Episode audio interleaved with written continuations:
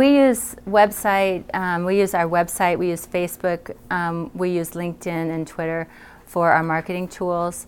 Um, our website, you know, to me, everyone needs to have a website, and and that's just really important.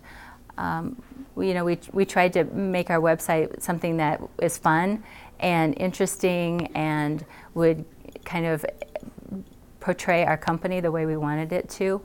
Um, Facebook and LinkedIn and Twitter, those are just things that you need to, to really um, uh, provide a message very quickly to the customer uh, that something is happening that you want to share with them and that um, you know it, to me it's just more of a, a quick communication tool and a way to get the word out, you know, especially if you can put something out there that people then feel that they want to share with their friends. And, you know, I think that's what we always try to focus on with those.